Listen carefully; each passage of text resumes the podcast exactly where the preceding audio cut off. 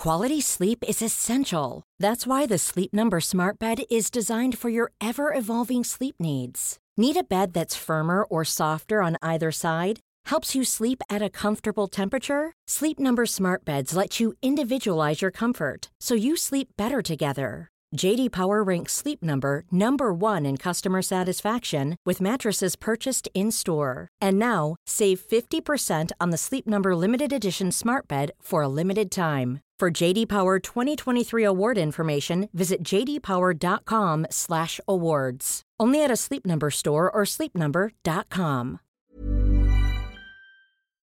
In a sudden flash, it all comes clear. It's a eureka moment, an epiphany. Hi, I'm Marcus Smith, host of the Constant Wonder podcast. The world offers marvel, meaning, and mystery around every single corner. In nature, art, science, culture, history. We talk everything from bees and beetles to obelisks and asteroids. Experience the thrill of transformative encounter. We'll bring more wonder to your day. Listen to Constant Wonder wherever you get your podcasts. Before we start our episode today, this is just a reminder, History Hack does have a Patreon account and all of your donations are gratefully appreciated. There's lots of perks on there, secret groups on Facebook. Do get involved. We would love to see more of you. Enjoy the episode today.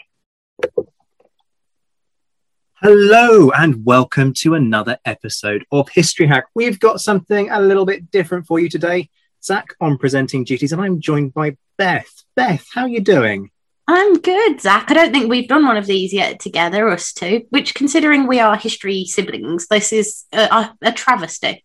It is, but I think it's probably because up until now, Alex hasn't trusted us not to just dissolve into fits of giggles. But we're doing something that's cute rather than giggly, which is why you're an ideal person to have on this as our kind of resident history expert and purveyor of all things cuteness. So we're looking today at the history of dogs, specifically lap dogs, in the 19th century. Introduce our guest for us. Yeah, so as Zach has said, cute, giggly, fun. This just sounds wonderful, and I'm really, really excited for this one. So we're joined by Dr. Stephanie Howard-Smith, who is a member of the Pet Histories and Wellbeing Project at Royal Holloway, and she's a research associate in the Centre for 18th Century Studies at York as well. And she wrote her PhD on lap dogs and their place in 18th century culture, and has written articles on attempts to control rabies outbreaks in mid-18th century London and the trade of porcelain pugs in the 18th century, which just sounds absolutely fascinating. I'd never thought about the trade of porcelain pugs before, but welcome, Stephanie. Hi, yeah, thanks for having me on. Shall we start with the absolute basics for this one, because I'm not sure most people have really thought through the role of dogs in history, much beyond kind of working dogs, which isn't so much what we're going to look at today. So what's the traditional perception of the role of the dog in the family? And when do we start to see lap dogs particularly becoming a big part of the family unit? So lots of people, when it comes to dog history, tend to concentrate on the Victorian period, and if you think about that idea of the family dog in your head, it's something like a Landseer painting of like a Victorian family with all the kids and the dogs there and everyone's getting on very well. And there are lots of changes that happen in pet keeping culture in the Victorian period, not least you've got kind of like the development of the pedigree dog, all that kind of stuff's going on, but there's a much longer history of keeping dogs companionship. I think one of the problems is that sometimes it's quite difficult to separate companionship out from other tasks. So just because you go hunting with a dog doesn't mean your dog's not a companion in some other way. And you have Roman dog burials where there's evidence of dog sacrifice, but then that's not to say that those dogs weren't loved before someone like wrung their neck. It's complicated. And relationships with companion dogs are really specific to time and place. So the West is only one place where dog keeping has emerged as a practice. And research only focuses on dogs in the West. My research does too, but there are different kind of ways of doing this. So in South America, there's a tradition of keeping, I don't know how to pronounce it, but iagues, which are basically like pets you adopt at birth, and you kind of keep them with the, in the family. They can be dogs, they can be anything, but they're raised in the family. In the Pacific, dogs were kept and raised in the family, sometimes fed breast milk, but ultimately killed for their meat. China and Japan have their own traditions of dog keeping, which are, I think, particularly China, there's not very much scholarship on them. So there's a really long history about it. But going back to the West, so the Roman period's when you start seeing lots of little companion dogs being kept. They tend to have names that we'd recognise now, things like Fluffy, Fly, Pearl, names that you'd kind of give your dog today if you had one. And it's basically what you expect to see. They're women's dogs or children's dogs. People talk about how lovely they are and how much they love them, but also how yappy and annoying they are too. So there's a really, really long history of keeping lapdogs. And it stretches from that point on into the medieval period, where they're women's pets and the clergyman's pets, right up through the early modern period, where you have people talking about puppies. That's the name for the lapdogs, then puppies. And again, it's lots of kind of stereotypes we have with lapdogs now. They're little dogs, women keep them, they bark, they're annoying, women spend more attention on their dogs than they would otherwise.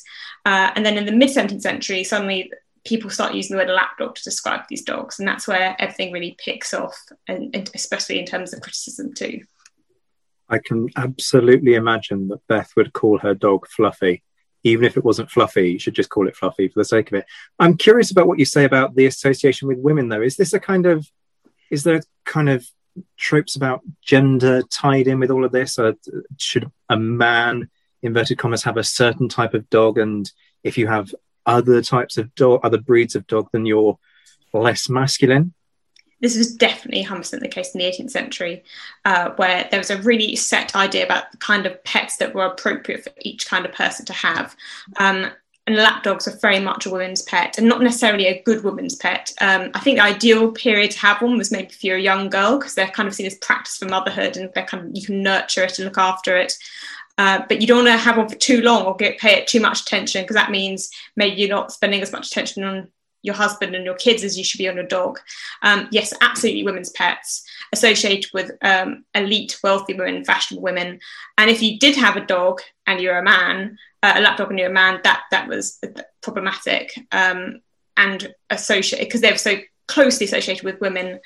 All kinds of stereotypes come. I think you still see that even today. These are things that we still have these weird stereotypes about small dogs, despite the fact that practically these days not different at all from other dogs. Like, most people keep Rottweilers or Alsatians or Border Collies or Spaniels, and they're not going to go out and do the jobs those dogs are meant to do. They're pet dogs, but we still have a weird thing about dogs that are historically bred for companionship and a whole load of weird ideas attached to that. Yeah, I really love what you said just about them, like, having small girls having lapdogs as like pretend babies. It's like having a baby doll now, I suppose, isn't it? It's like that continuation of that, I suppose. So your research really is really quite fascinating. There's so much that you can talk about when, you know, it's a topic that I wouldn't be able to tell you anything about, but there's so much when you start to get into it. So let's start with some of your work on the efforts about controlling rabies, the outbreaks in London in 1760. There was a cull, wasn't there, in response to the outbreak, which is not unusual, but this one's different. Why is it different to the others? So, just a bit of background. I think it's really easy to forget that rabies was ever a problem in Britain, because it hasn't been for hundreds of years. I mean, it's easy to assume that it was never a problem. So rabies was endemic in Britain until the early 20th century, and there are sporadic outbreaks. And like you said, usually the way of dealing with this was culling, because until Pasteur invented the rabies vaccine, there was no reliable way of controlling it at all. The best you could do was cauterize your wound and hope that you wouldn't get affected. But obviously, if you did get infected, you'd have the worst death imaginable. So it's something you really want to avoid. And so it makes sense that in the face of a disease like that, you would do everything possible to avoid it, firstly, infecting livestock, because that's an economic problem, and also infecting people, because that's a big problem. So, but what happens in the 1760 outbreak is that the cull starts unofficially. It's something that local people want to happen. So it's a kind of grassroots thing. And then the City of London's Common Council declare a cull in late August, which is all going totally normally. But suddenly, in the days after the cull was declared, you get a massive outpouring of letters opposing the cull to London newspapers, and also people writing to their friends about it. And they're suddenly, whereas in the past culls happened, it was kind of an accepted part of life, now there's a problem with it. So some of the things they say are kind of logical criticisms of the cull, like basically it's fake news, that there's not a rabies problem, and it's all been kind of whipped up by the newspapers. And this seems to have been the case a bit, because the newspapers would have published retractions for various claims. Secondly, they would make kind of this really old argument that you still hear today, that if someone's willing to violently beat an animal to death, they might hurt humans down the line too. And that's a kind of a really old idea. But what's totally new, really, in the 1760 cull, are all the people who write in and say, dogs are good. Why do you want to kill dogs? We love them. They do all this stuff for us. And sometimes it's tasks like labour and shepherding and all that kind of thing. But it's also they keep us company, that our lives wouldn't be the same without them, and we owe them something. And you also see kind of a continuation of that, just like people say, you know, some humans are bad, does that mean we should kill all humans? And this kind of really weird extreme logic, which kind of is more common today but wasn't really common at the time. And people would talk about the cull in terms of it being a murder of dogs, and that's murder is usually a legal term. It's applied to humans, dogs, pets, and make really weird comparisons. So, for instance, people would often compare the cull to the slaughter of innocents. The mayor of London was compared to King Herod, and people make comparisons between the colours and Native Americans. And this is during the French and Indian War. So they're kind of going for these kind of the most extreme examples of savagery they can think of. I say they inverted commas, when they're trying to oppose the cull. So yeah, suddenly dogs are good, people are bad, and we need to be protecting, in terms of what the opponents of the cull are saying, our best friend's the dog, compared to problematic humans. Why now though? I mean, what's so different in 1760? Is this kind of Age of Enlightenment thinking? Are people thinking differently about their relationship with nature?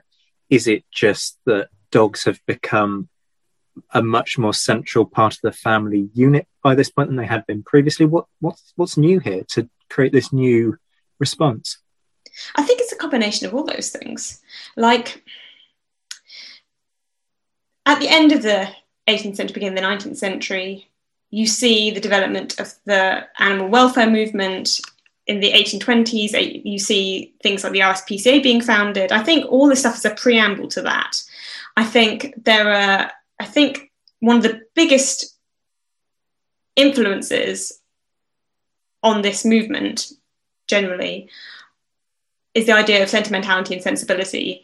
The idea that in expressing emotion, you kind of demonstrate your superior feeling. The idea that to be a good human, you need to be a kind human, and kind especially to people and animals who are more vulnerable than you are. And I think the cull is one very easy way to demonstrate that. You can come up with these kind of overwrought expressions of, oh God, the street's full of dog's blood, how awful it is, it makes me cry thinking about it, that kind of emotion. So I think it's just this moment, the mid-18th century, is at the juncture of an older way of thinking about animals. I don't want to generalise here, but a kind of utilitarian way of thinking about animals, and a kind of a preamble to a 19th century Victorian, sentimental, affectionate relationship with dogs in particular. This is really interesting, but I'm conscious that there are lots of things that we need to talk about here, because there are so many interesting topics within it. We mentioned, or Beth mentioned at the start, about your work on the trade in porcelain models of dogs. Now, I don't want to spoil it for people, but when I read your conclusions, it really turned some ideas on their head for me. I mean, I was kind of sitting back, scratching my head a little bit. So talk us through what you found out in terms of these completely wrong associations that we have, and about kind of the notions of pug popularity that are embedded in your study.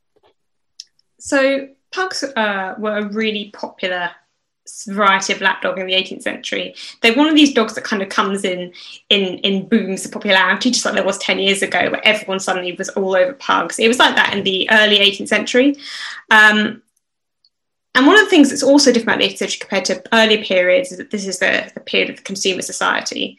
And the pug was really a multimedia sensation. This is the first time a dog became a multimedia sensation. The reason that happened is because the Meissen factory outside Dresden, which was the first place where hard-paste porcelain was discovered in Europe after a really long and protracted period trying to work out the way to make it, began producing porcelain pug models.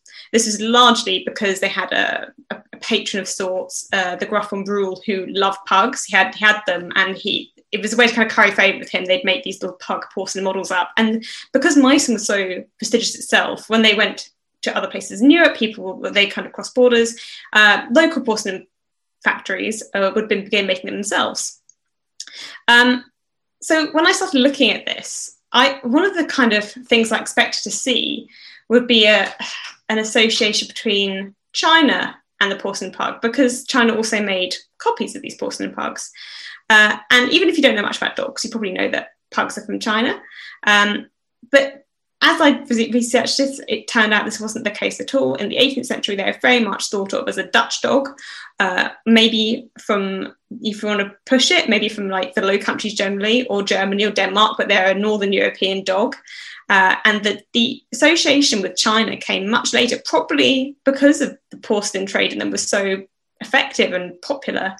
But there's a historian, Chima Yang, who's looked at people writing about porcelain pugs in the 19th century. And she notes the way that the pug, the way people talked about it, the Victorians talked about it, was really racialised. And it continues to be to this day. Really quite disturbing connections made between pugs and the place they supposedly come from but actually don't come from.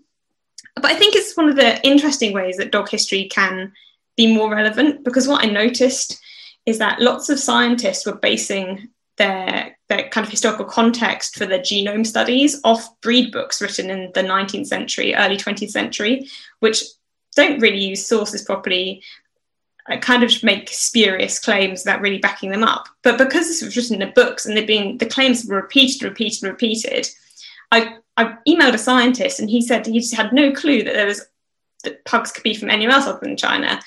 So this is one of the ways that dog history maybe has slightly wider implications, apart from the fact that lots of people live with dogs and they mean a lot to us in our personal lives. But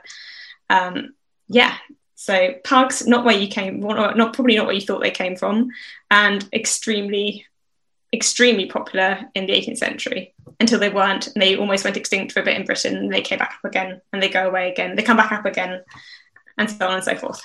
Is that almost like, it almost sounds like we say they come in and out of fashion, as it were. It is almost like a trend, isn't it? Rather than being a dog, it's the trend of having a pug rather than having a dog, if you know what I mean. Yeah, absolutely. I think, and this is something that makes people kind of uncomfortable even today, we don't like to think about dogs being accessories or trends because they mean so much to us, but they are, and they have been for a really long time. I think the point where people today and in the 18th century find it disturbing is at what point it's just a fashion statement. And it absolutely was for lots of people. You have to have the inn dog. At some points in the 18th century, it's a pug. Later, it might be a Newfoundland. It might be a Pomeranian. But they come in and out of fashion. And so not only are they fashion statements in themselves, you can also, they're meta luxuries, because here's a luxury thing, a pug or another kind of lapdog, and you can also give it clothes, which people did. You can give it cushions, which people did. You can feed it tea, give it snuff, feed it roasted meats, all this kind of... Sorry, hang on.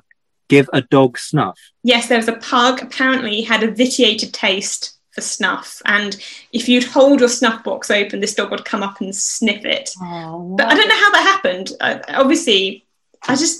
How do you come to the point where you let your dog do that? But yeah, it made the newspaper. I've heard some ridiculous things in my time. Yeah.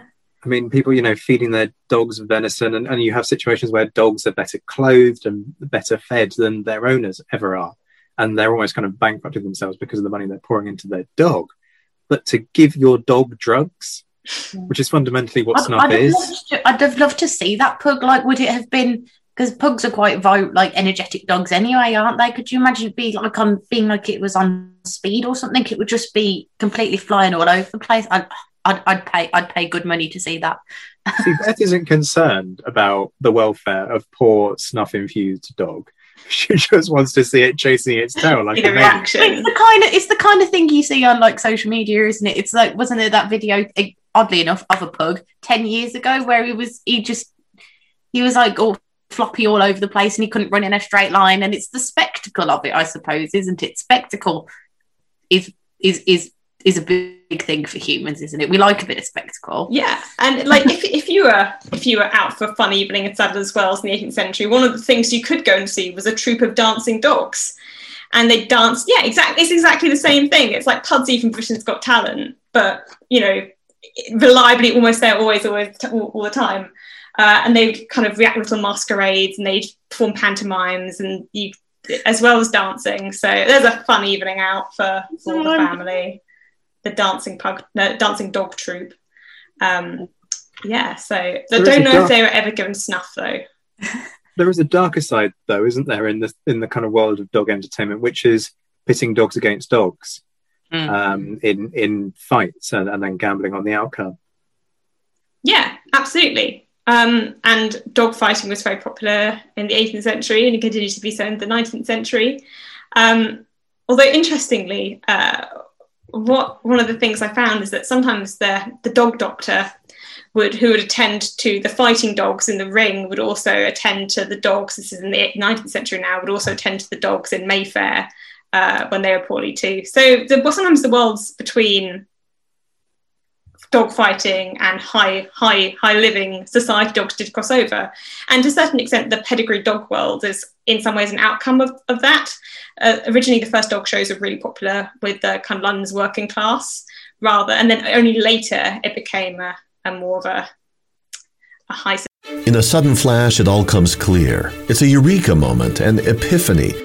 Hi, I'm Marcus Smith, host of the Constant Wonder podcast. The world offers marvel, meaning, and mystery around every single corner. In nature, art, science, culture, history, we talk everything from bees and beetles to obelisks and asteroids.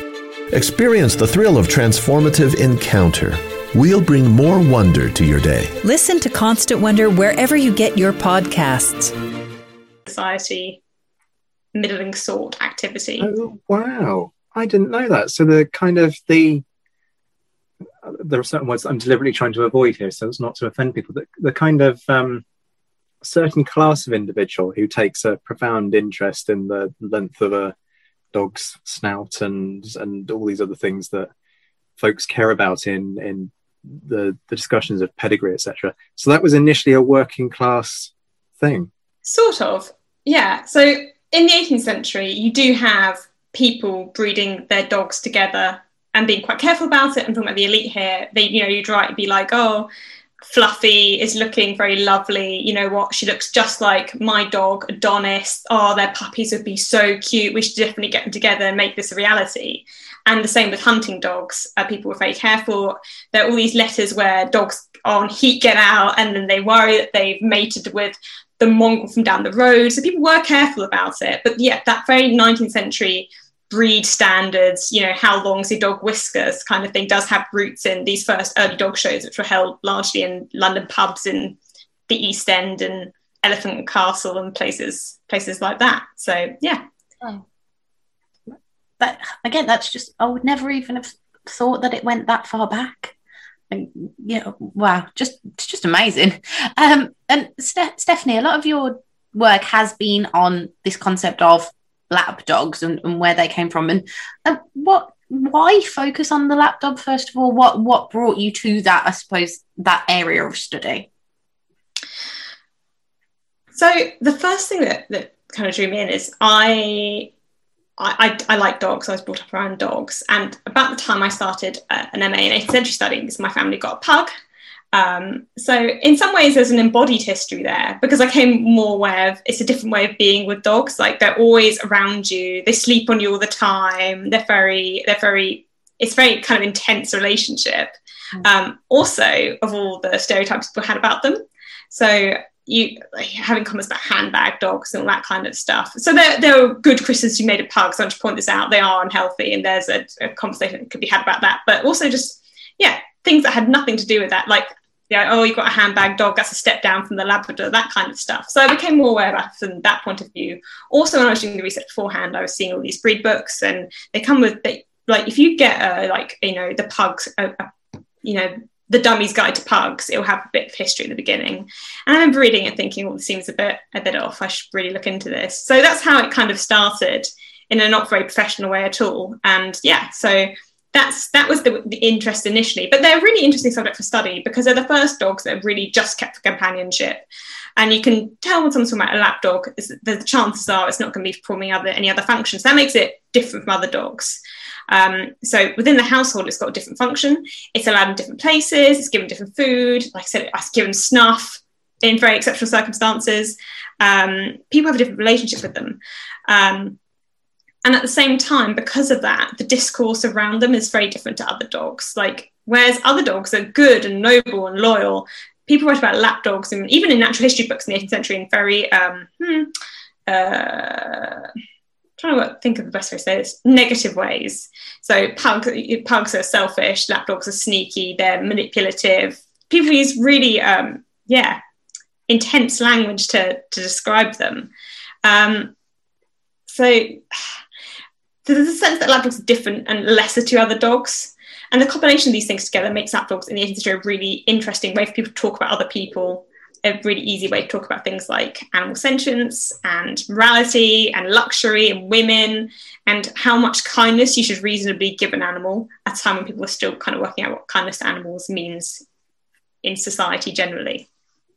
Well, let's dig into that then. What kind of processes, what responses, I guess, do people have to this growing adoption of these dogs into the home? Because there is, I don't know. I mean, I was about to say, well, there is a kind of a culture shift. I'm not entirely sure that that's a fair comment to make, because I'm thinking of the King Charles Spaniel, which is not really a working dog. It's a dog that's bred to, in my opinion, just look absolutely adorable. Mini Spaniel, how can you not love it? We're getting off topic very rapidly. Take Zach away from discussion of Spaniels. How do people respond to this? Is it something that, it's been happening anyway, or is there sort of an explosion that then creates a counter reaction to this embracing of the dog in the home? So you're absolutely right that it wasn't a totally new sensation. On the Spaniel side of things, it's really important to note that Charles II's Spaniels gave birth in his bed and would whelp their puppies in his bed. And when he comes over, when he lands, for his restoration, Pepys is there, and Pepys notes that the dog the king brought with him, quote unquote, shat the boat. So the dogs are like an omnipresent part of, obviously dogs are really important to King Charles. Classic Pepys. I know, isn't it? It's great. And also Pepys is also weird about his own bitch. He gets very jealous of it when he begins mating with other dogs, which is a whole other thing. Oh, that's again very Pepys. Yes, exactly. So I think for the 18th century, one of the differences maybe is kind of the rising power of the middling sort, who find the whole lapdog thing a bit gross and weird and a waste of money. So what makes the 18th century different, I think, is the explosion of print culture and material and literary culture. So if more people are writing more stuff and more different kinds of people are writing those kinds of things, you'll have a different perspective on things like that. And like the criticism is really ramped up. people are really, really uncomfortable with these dogs. So as much as some people loved them and gave them all these special privileges, on the other hand, you have people talking about them in terms of decadence. You know, there are all these poems written about women who keep their dogs in the bed rather than their husbands. If you've read Mansfield Park, you'll know that Lady Bertram has a pug, which she loves more than her own children. And these kind of lapdog owning, neglectful mothers are everywhere in 18th century fiction. So there's a sense that for people who aren't fans of them, the lapdog is kind of turning up the natural order of things. It's usurping children's place in the home. It's distracting people from their natural roles. If I know you're into your Napoleonic history, there's the story. Yeah, well, here we go. This is one of my favourite lapdog anecdotes. So Josephine de Beauharnais had a pug called Fortuné. Yeah, and supposedly on their wedding night, he asked her to get the dog off the bed, and she was like, well, no, he's been here the whole time, so you're just going to have to share. And so Napoleon begins to get in bed, and Fortuné bites him. I remember this story now, yes. Yeah, so there's an epilogue to this story, which is that sadly Fortuné dies while Napoleon's on tour in Italy. The cook's son's dog kills him. The dog's picking fights with everyone, and obviously it's a pug, so it can't defend itself properly. So the cook's dog kills Fortuné. And there's a story that a few days later that Napoleon's walking around and the cook's saying, like, oh my God, I'm so sorry. I can't believe my dog killed your dog. And Napoleon's like, oh, don't sweat it. And you know what? Josephine's got another dog now. So if you could bring your dog around, because I actually don't like this one. No. Yeah. So just to reiterate, for the sake of, you know, I mean, I have a habit of bashing Napoleon. He is now the heartless person who doesn't care about other dogs being killed and actively encourages the death of his wife's pets. So there you go, yet another reason to hate Napoleon. There's never been a faster or easier way to start your weight loss journey than with PlushCare. PlushCare accepts most insurance plans and gives you online access to board-certified physicians who can prescribe FDA-approved weight loss medications like Wegovy and Zepbound for those who qualify. Take charge of your health and speak with a board-certified physician about a weight loss plan that's right for you. Get started today at PlushCare.com/weight loss. That's PlushCare.com/weight loss. PlushCare.com/weight loss. Quality sleep is essential. That's why the Sleep Number Smart Bed is designed for your ever-evolving sleep needs. Need a bed that's firmer or softer on either side? Helps you sleep at a comfortable temperature? Sleep Number Smart Beds let you individualize your comfort, so you sleep better together. JD Power ranks Sleep Number #1 in customer satisfaction with mattresses purchased in-store. And now, save 50% on the Sleep Number Limited Edition Smart Bed for a limited time. For JD Power 2023 award information, visit jdpower.com/awards. Only at a Sleep Number store or sleepnumber.com. Who'd have thought it, Isaac? Who'd have thought that Napoleon was a horrible person? Oh, me. Absolutely. Who says that you can't bend history? But it's the story. It originally comes from one of Napoleon's friends, who we know did like dogs, because he put in a birth announcement into one of the Paris newspapers to announce that his dog had had puppies, but he didn't necessarily it was a dog, so that really confused everyone for a bit. But yeah, so there you go. Napoleon, noted pug hater. If you need another reason, heartless individual. Heartless depravity. We really need to get off this, otherwise I'll go off onto a rant about Napoleon. Stop, Zach. Shush. No, stop. Why are you treating me like a dog now? It's too easy. Right, back onto... Right, Zach, be sensible. Stop it. So these perceptions that you talked about, and as you said, they're not actually unheard of even today, are they? These perceptions of... you know, giving animals human characteristics and being selfish in this. How do these perceptions from the 18th century translate into the present day? Do we still see the echoes of it in the same way that would have happened during the 18th century? I think in lots of ways you do. like, if you close your eyes and you imagined a small fluffy white dog and you're told to imagine it's only, you'd probably assume they're a woman. Like, even though there's no reason to assume that anymore. That's also true of cats, maybe to a certain extent, which is also weird and also has roots in the 18th century and going back. So absolutely. For some, we have these stereotypes that lapdogs are women's pets, despite, like I said, not having a real, particularly different role compared to other dogs, is still really prevalent. Same way, society still makes assumptions about why a man might want to own a small fluffy dog, which are wrong, and it's still rooted in these really old ideas about proper dogs being big and useful and good, and little dogs being manipulative and fawning, which is weird because I don't think they're particularly fawning, but there you go. I think also, if you think in films, like if little dogs die more frequently than big dogs do, and when they do, it's usually in comic violence in the way that you wouldn't really do for a big dog. So I think these ideas are still everywhere. Also, people seem to act as if spending money on a dog's new, and it's not. Obviously, it was just for the elite in the 18th century. But like you said, you know, the idea that today their dogs here are looked after better than people was the case in the 18th century.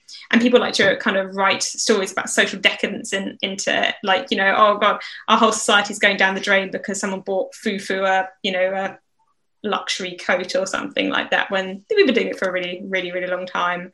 It's not necessarily a good thing, but it doesn't mean that society is going to crumble at any given moment. Although Jamie Bentham writes a letter to his brother where basically he compares the Earl of Carlisle writing an epitaph for his dog, and he compares it to, you know, Gibbon writing about the end of Rome. He says it's just social decadence. So there's a really, really long history about that, and yeah, spending money on dogs rather than on people and being uncomfortable about it. So yeah, absolutely, we still have these weird, really outdated ideas about what dogs are appropriate for different people.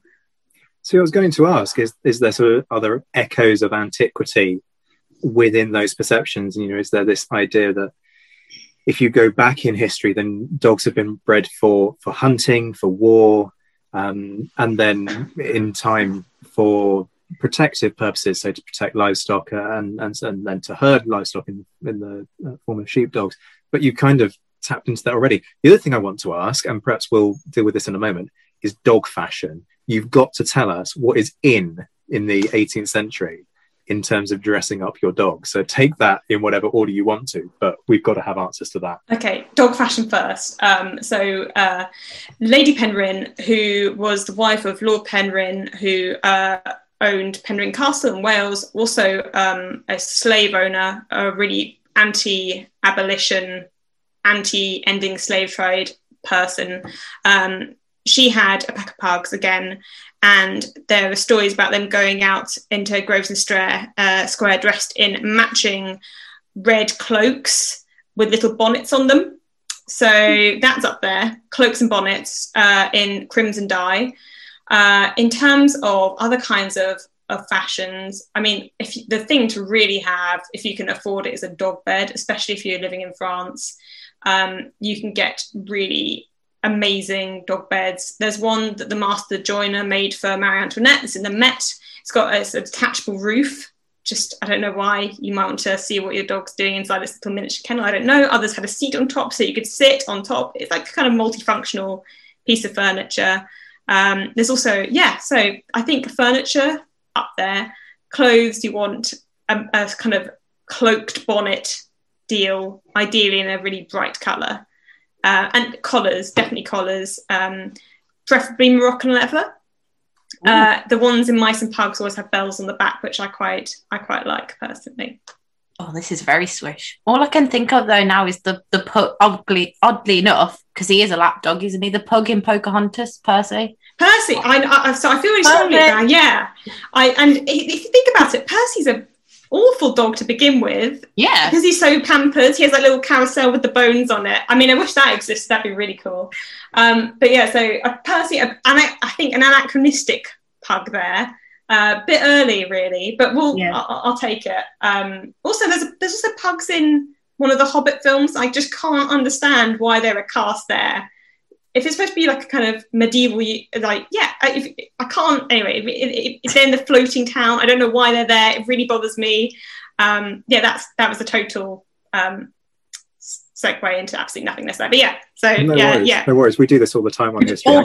I mean, credit to Beth for managing to shoehorn a Disney film into this conversation. She does it every single time. Incredible. I now need to go and rewatch The Desolation of Smaug in order to spot these pugs. But yeah, back to the historical side of things, the antiquity link or otherwise, to what extent is am I just talking rubbish when I kind of say, is there a kind of hang up about working dogs and the function that, you know, dogs are bred for a purpose originally by humans, and then that translates into the prejudices that we see later on? Yeah, absolutely. I think it's definitely a part of it. I don't know if you've seen that meme where it's a wolf and the wolf's being like, oh, I'm really hungry, there's a fire, oh, they've got some meat, what's the worst that could happen if I go over there? And then the there's always a pug wearing a birthday hat. So I think like this is exactly what people were worried about in the 18th century as well, to a certain extent. Pugs weren't as deformed then as they are now, but they were still considered to be, a bit deformed. And people would talk about some of the changes in dogs in terms of decadence, like Mary Wollstonecraft didn't like dogs with pendulous ears. She thought it was a sign of domestic servitude. So I think absolutely, I think particularly now we're really, sometimes there's a good reason to worry about what we've done to dogs in the terms of extreme breed conformation. But yeah, I think, yeah, this kind of misty-eyed idea of a past with a hunting dog, and this is what dogs are supposed to be, even if most people don't go hunting with their dogs, maybe like the idea that they could do, which I think is maybe there's a kind of macho, I don't know, impulse to be considered there. Well, they're still doing it at this time, aren't they? I mean, I'm thinking, sorry, Napoleonic War reference incoming, about Wellington. He has a pack of hounds with him sent out to Spain, where he's commanding the British armies, for the purpose of giving him entertainment, and they chase down hares. And Wellington's obsessed with hunting. You know, he can see it. There's a famous anecdote about how he's deep in conversation with one of his subordinate generals, and he sees a pack of hounds chasing a hare, completely stops talking to the guy that he's in conversation with, lets out this cheer, rides off for about an hour following these hounds as they try and chase down this hare, and then calmly goes back and finds the guy who's gone off to other business and continues his conversation. So what I'm getting at is that, you know, you've got the two happening in conjunction with one another during this period.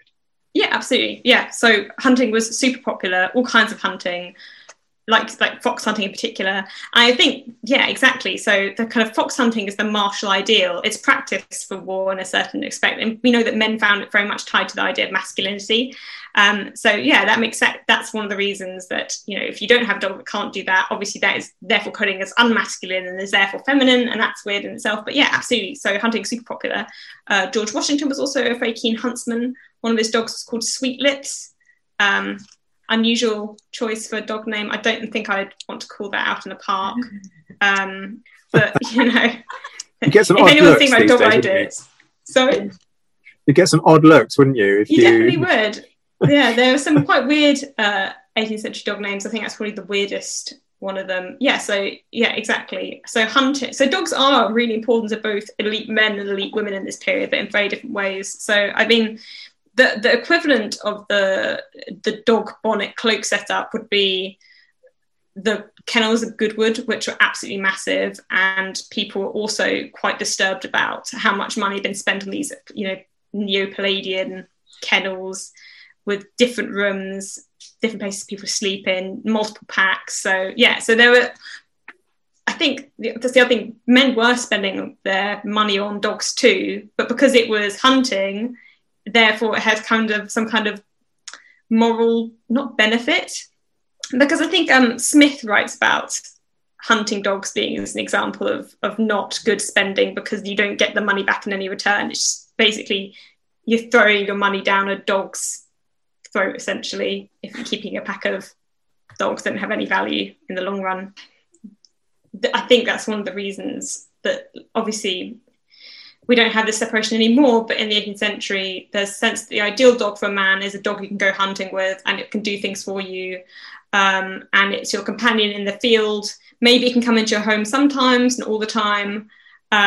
But yeah, so dogs are a big part of gender display for both men and women in quite different ways. I think maybe that's one of the reasons why people got really quite stressed out when men had small dogs rather than big dogs.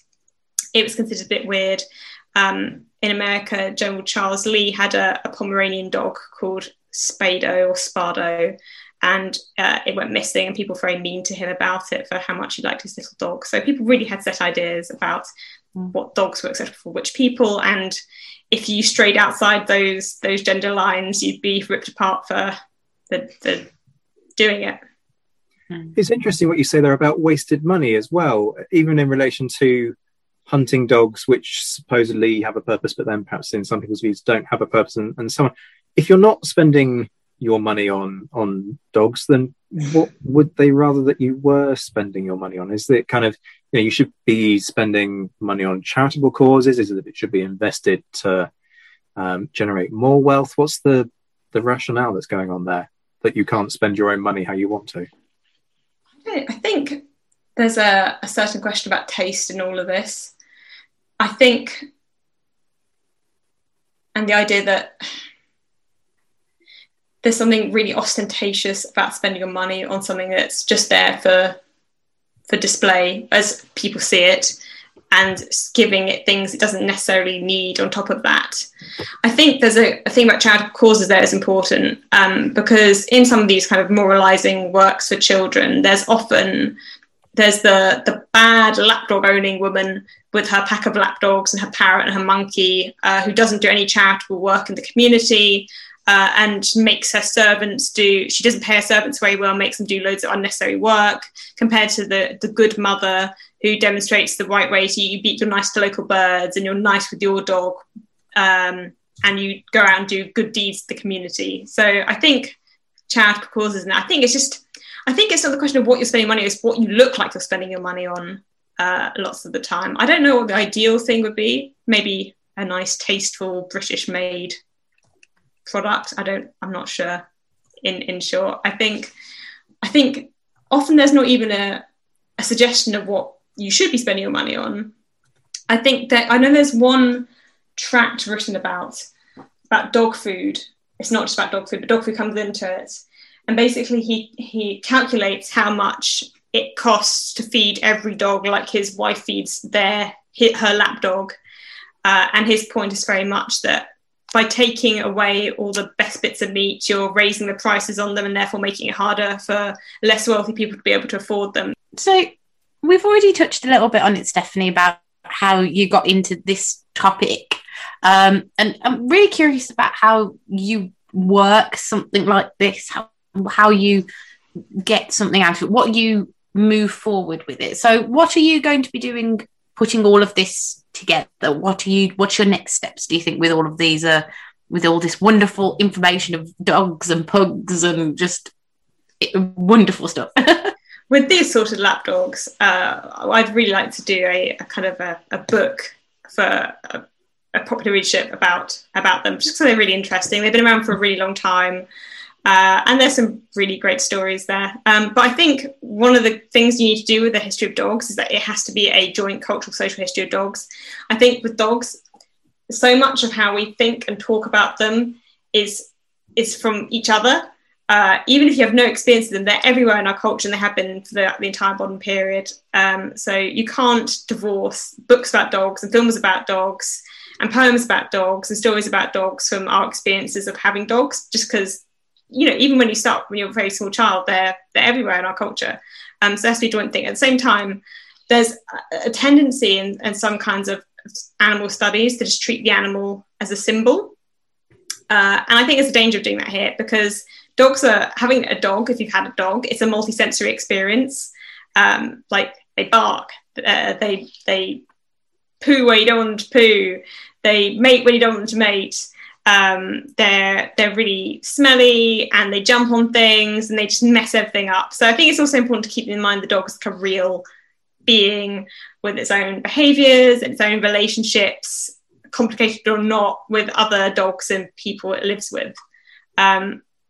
And I think, yeah, there's something really important to keep in mind when talking about any kind of animal. It's not just a thing that exists in our head. It's a real thing, and it meant something to the people it live with. If you're talking about a specific dog that belonged to a specific person, so. But yeah, I think if you think about, and the other thing about the 18th century, which is kind of the period I'm most interested in, is this is one of the first periods where people begin writing novels about and from the perspective of dogs.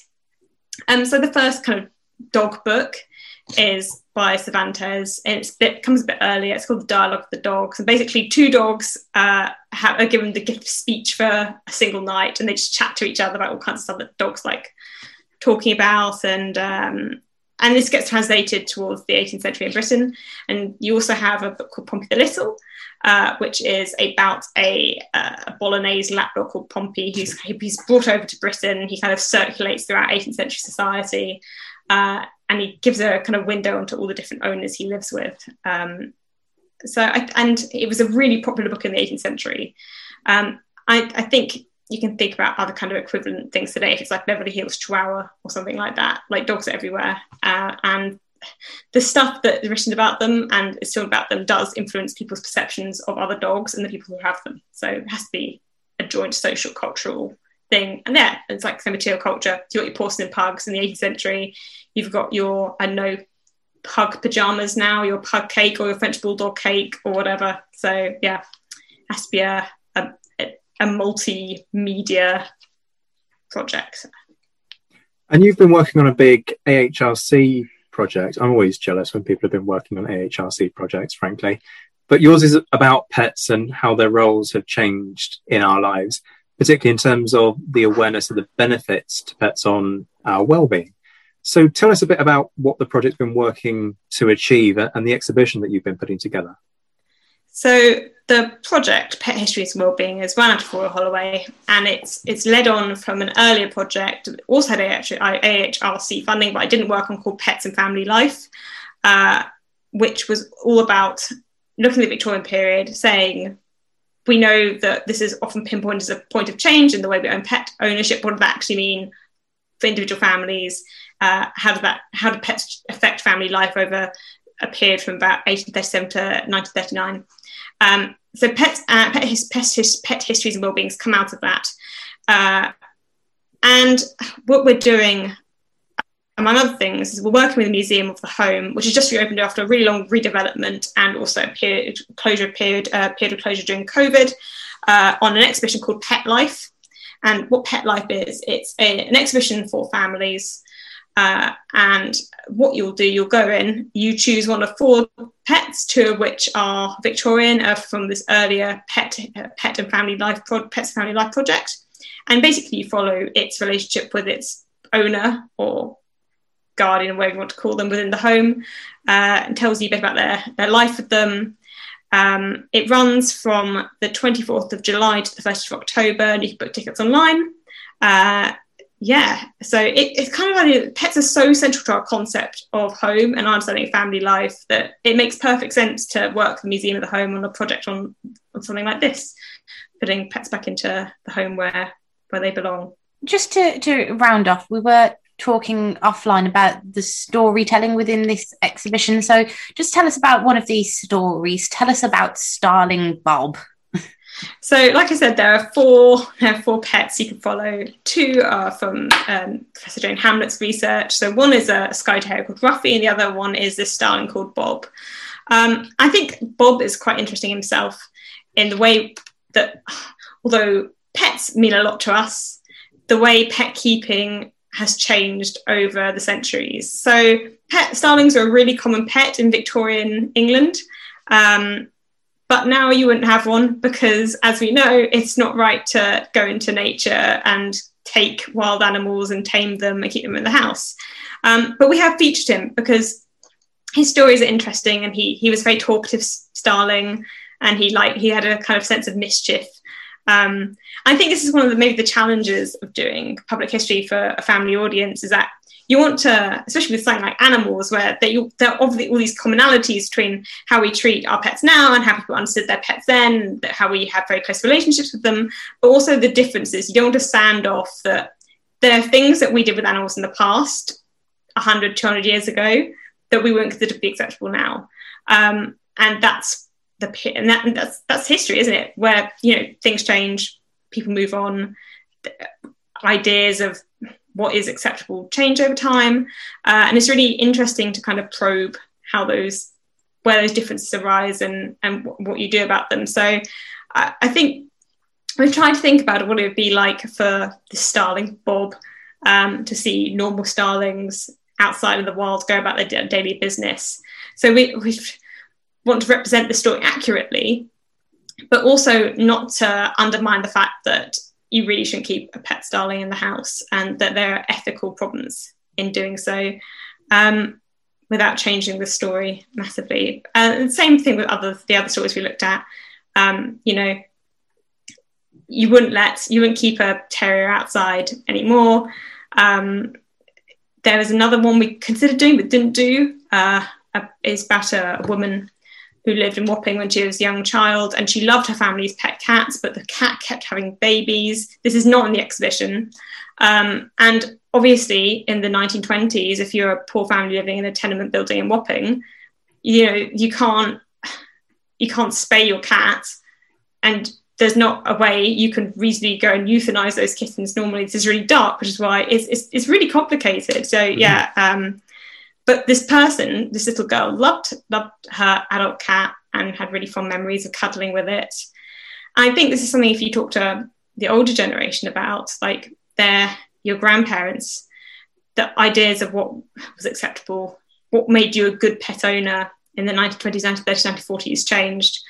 In fact, there's a historian called Hilda Keane who's written a lot about pets in the Second World War, and how there are kind of these mass euthanasia of pets because they were considered to be detrimental to the war effort to a certain extent. And it's this period of history that no one really talked about, and she did oral histories. It's really interesting. Animals are fascinating because they are cute and they are cuddly and they're interesting that way. But I think by just approaching them as cute and cuddly and not something more complicated, you run into problems. I think this is true of things like social media today, where you see all those cute animal videos and you look into it, there's often quite a disturbing story behind it, where they're not showing natural behaviours on a natural situation. But because our human brains are wired to be like, oh, look at that little slow loris, so cute, so adorable, we don't really probe the stuff behind it. And the same with dog history. It's cute and cuddly, but there are other things coming off it about how we think about other dogs, how we think about people, what's appropriate for those people to do or not. I think that's a really nice point to end on. Steph, thank you so much for this. We love doing different stuff on History Hack, and this has absolutely been completely left field to what a lot of people expect when we do history of the 18th century. But it's been fascinating. Thank you so much for joining us. Thank you so much. Any chance to talk about old historical dogs, especially ones that meet grisly ends for no reason. Thank you so much. When our guests join us to talk about their work and their new book, the 45 minutes or so they spend with us is just a taster of all their efforts. So to this end, we have launched our very own bookshop on bookshop.org, where you can find our guests' latest and greatest books. You can support them, and you can support History Hack too. 10% of every sale via our bookshop supports the podcast and allows us to keep at it and bring you more amazing guests. You can find our bookshop at bookshop.org/shop/historyhack, or just search on bookshop.org for us under the shops bit. Thank you for your continued support, and here's to your next great book. Even when we're on a budget, we still deserve nice things. Quince is a place to scoop up stunning high-end goods for 50 to 80% less than similar brands. They have buttery soft cashmere sweaters starting at $50, luxurious Italian leather bags, and so much more. Plus, Quince only works with factories that use safe, ethical, and responsible manufacturing. Get the high-end goods you'll love without the high price tag with Quince. Go to quince.com/style for free shipping and 365-day returns.